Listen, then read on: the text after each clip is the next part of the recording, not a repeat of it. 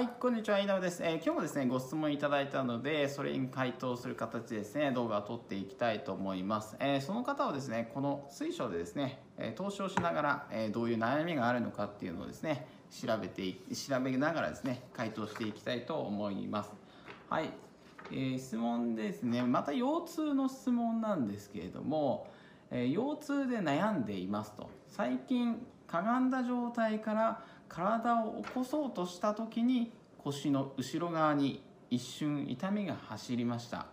ズキッというほどではないんですけれどもその時から同じような姿勢をとるとその時だけ腰が痛くなります。前にかがんだ時に痛みが出るということですね。で冷えが原因なのかと思いお風呂に浸かるようにしました。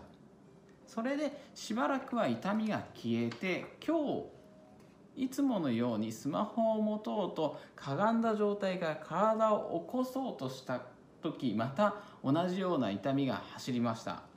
寝ている時や歩いている時、ね、立っている時座っている時は何もないんです、えー、かがんだ時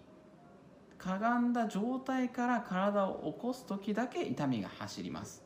腰痛症なのでしょうか？ヘルニアなのでしょうか？それともぎっくり腰なのでしょうか？えー、分からないことで悩んでいますということですね、えー、質問ありがとうございます、えー、このことに関してですねこの方をですねまずこの水晶の中にちょっと入れてですね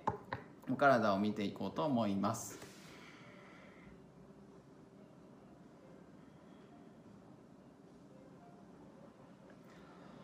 はい。それではですねちょっとお体見させてもらいたいと思います、えー、その方腰痛で悩んでることなのでまずですね腰痛のどっちのどの辺の痛みがあるのかっていうのをちょっと見たいなと思います。で立ち上がりの動作だったりとかですね。あとはこう座ってて立ち上がる時に痛みが走る。それ以外は走らないってことなのでまあ分類で言うとですね、まあ、腰痛症に入るのかなってとこですね。えー、腰の部分を見させてもらうと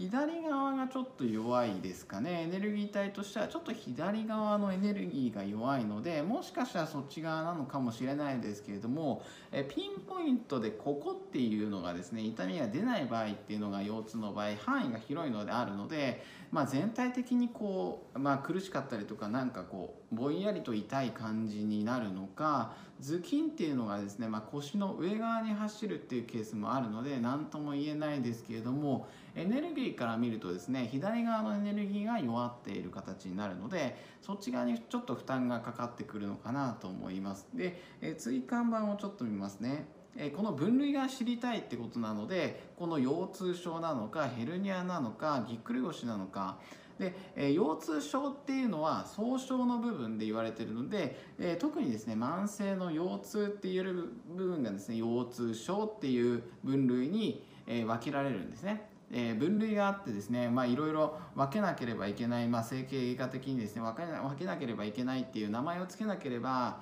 え、まあ、保険診療が扱えないっていうので腰痛症だったりヘルニアだったり狭窄症っていう分けなければいけないんですけども、まあ、自分の中ではですねどれでもよくてですね、まあ、症状名がついたからといってえー、症状っていうのが固定ではないので人それぞれ症状、まあ、ヘルニアの方に関してもしびれがない場合だってたくさんあるんですね。で腰が痛い方もいればヘルニアの方で腰が痛いっていう方もいればですね痛くないって方もいるんです。でそれをひっくるめてヘルニアって言っていいのかわからないじゃないですか。でだからですねまあ分類としてとか名前が付いてるのはどうでもよくてですねまあいいんですけれどもこの方は知りたいってことなんでちょっと調べたいと思います。でヘルニアに関してはですね椎間板といってクッションの役割のものが後ろに飛び出てですね神経を圧迫するってとこなんでまずこのヘルニアの椎間板の状態を見てみたいと思います。で腰っていうのは5個あるので骨が5個あるのでちょっと椎間板の状態を見ますね。まず腰の歪み自体腰椎で反応がないので腰椎自体の歪みっていうのはないですね。ってことに関して言うとですね椎間板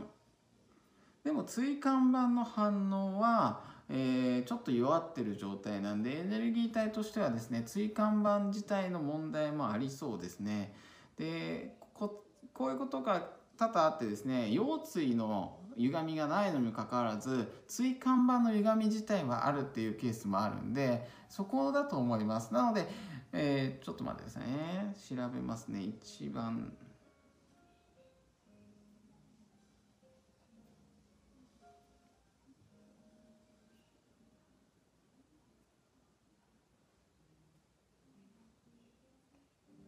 うん、椎間板の歪みが結構あるのかなってとこですね。なので、えー、まあ、ヘルニアといえばヘルニアなんですけれどもヘルニアの症状は多分まだ出てないので初期段階これをですね放っておくと例えば足にしびれが出たりとかですね足の指が動かなくなったり最悪のケースですねこの椎間板っていうクッションの役割のものが飛び出ててえーとこう足が全く指が動かなくなったりとかあとはそのおしっこが出なくなったりとかっていうケースも多々あるので、まあ、気をつけたいとこなんですけども今の段階は大丈夫だと思うんでこの椎間板の歪み自体を何とかするっていうのとあとはですねこの椎間板の歪みが出てる根本の原因っていうのは何なのかっていうのを探っていかないといけないんですね。で特にですねこの歪み自体骨格の歪み椎間板の歪みがありますけれどもプラスアルファで内臓系統をちょっと見ていきたいと思います。で内臓の部分っていうのがこの椎間板の関係と紐づいているのかどうなのかっていうのが、え関係がありそうなのでちょっと調べますね。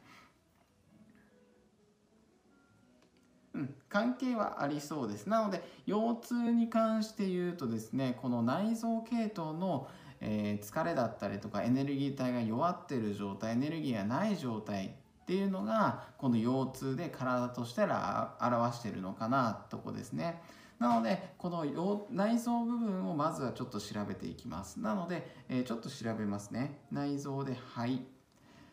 肝臓うん肝臓も弱ってます。胆の、えー、あとはですね胃。うん胃の系統もちょっと弱いですかね。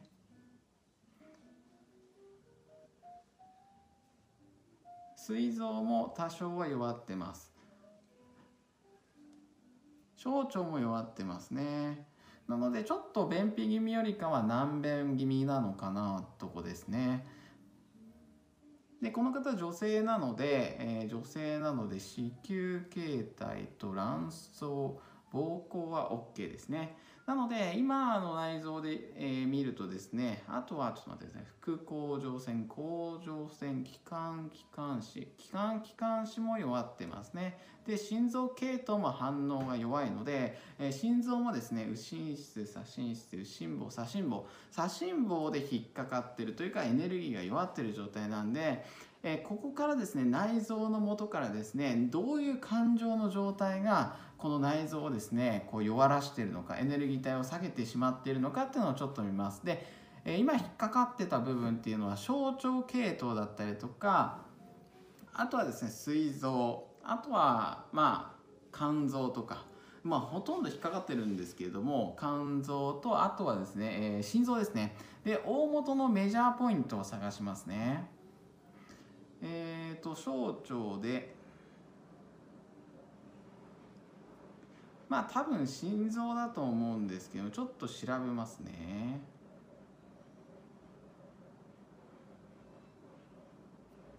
うん。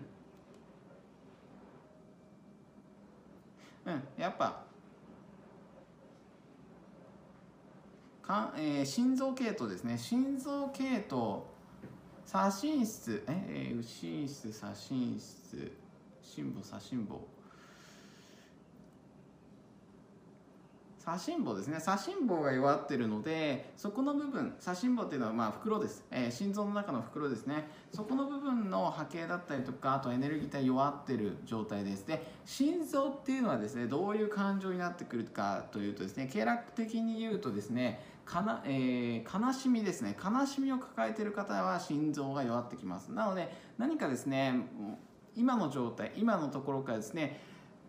過去振り返ると何かしらこう悲しみに関してのトラウマっていうのは残っていってそれがですね蓄積されていってですね体に悪影響を及ぼしていて体が SOS としてですねこれを発するために腰痛腰に出したっていうことですね。なので根本の原因としてはですねこの感情面悲しみという感情面から来てるかなとこですね。なのでこの悲しみっていうのはですねどういう感情で取っていけばというとやっぱりですね人間っていうのは生きていく中で悲しみだったりとかとらわれでえー、われて何かしらですね人間と人間のこう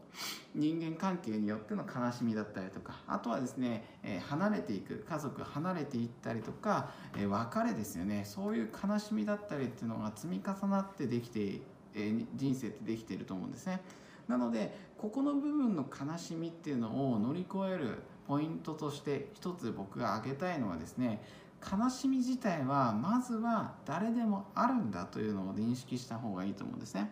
で悲しみ自体っていうのは、え、避けて通れないもので、え、壁がですねできてくるんです。なので、え、簡単に言うとですね悲しみ自体を乗り越えるからこそ自分が強くなっていくってことなんで悲しみがないってことはですねストレートに人生を歩むっていうのは正直ですねつまらない人生になってきてしまうんですね。で自分も成長できないですし周りも成長できない。周りの環境も変えれない。自分のですねこの乗り越える力さえついてこないんです。なのでこの悲しみっていうブレーキがかかるうまくですねかかることによってこれを乗り越えた先にこれを今の状態よりもですね成長した自分っていうのが出てくるんですね。できてきます。なのでこの悲しみ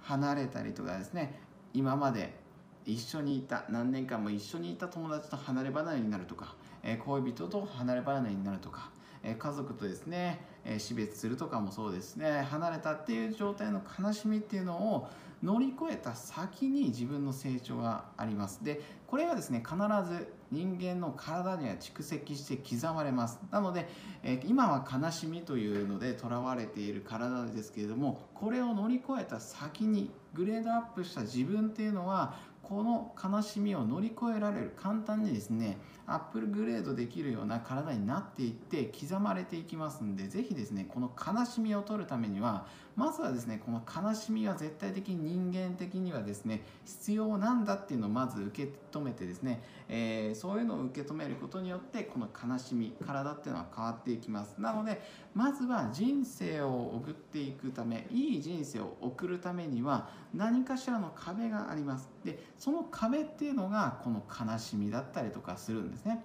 なので、えー、悲しみを乗り越えた先に自分の成長がありますんでここはですね耐える時です。耐える時なんで、えー、そこをですね耐えた先っていうのをちょっと見据えてですねこの悲しみに、えー、乗り越えるっていうのが大切になってくるのかなと思います。で、えー、この悲しみをですね蹴飛ばして何かですね見見て見ぬふりをするとですねまた違う悲しみが襲ってきます。なので1個ですね壁を乗り越えないで後回しにすればするほどこの壁っていうのはまた次の年を取った時にどんどんどんどん大きくなって悲しみとして現れます。なのでですねこの最初の目をつぶる感じの方が一番楽なんですね。今あなたが辛さを感じれるかもしれないですけどもこれよりも辛さもっと辛い状態がこれを目を塞ぐことによってもっと過去にあ後にですね未来にこれが蓄積されてって大きな問題になって出てきてしまうんですなのでここの部分で今の状態苦しいかもしれないですけどそこの部分で目を積んどくっていうのは大切になってくるんで是非ですねちょっと参考にしていただければと思います。えー、この方ですねご質問いただいてますけども感情面で、えー、調べさせてもらいましたあとはですね後でちょっとヒーリングを加えて体の調整をさせてもらいますんでで個別にですねメッセージを送らせていただきますんで是非ですねえー、何かお役立ていただければと思います。えー、またですね、質問等受け付けてますんで、ぜひですね、下の説明欄から、えー、リンク貼ってありますので、そちらから、え何かですね、質問いただければと思います。え公開という形になってしまいますけれども、えそこでですね、えヒーリングをヒーリングを起こしてあなたの体を変えます。あとはですね、え何かこう、悩みだったり、まあ、体の悩みもそうですし心の悩みもそうです。全部何でもいいので、えー、ご質問いただければと思います、えー、透視をしながらですね体の状態見ながら、えー、交代させていただこうと思います。またですね、こういう治療ですね、ペインヒーリング受けたい方はですね、下に説明載ってますんで、ぜひですね、えー、募集どんどんしてますんで、ペインヒーリングをですね、受けたい方も下からですね、リンク貼っておりますんで、ぜひですね、LINE 登録してもらえれば連絡いただけるようになるんで、ぜひですね、えー、興味のある方は見てみてください。はい、それではですね、次回も、え動画でお会いしましょう。では、また。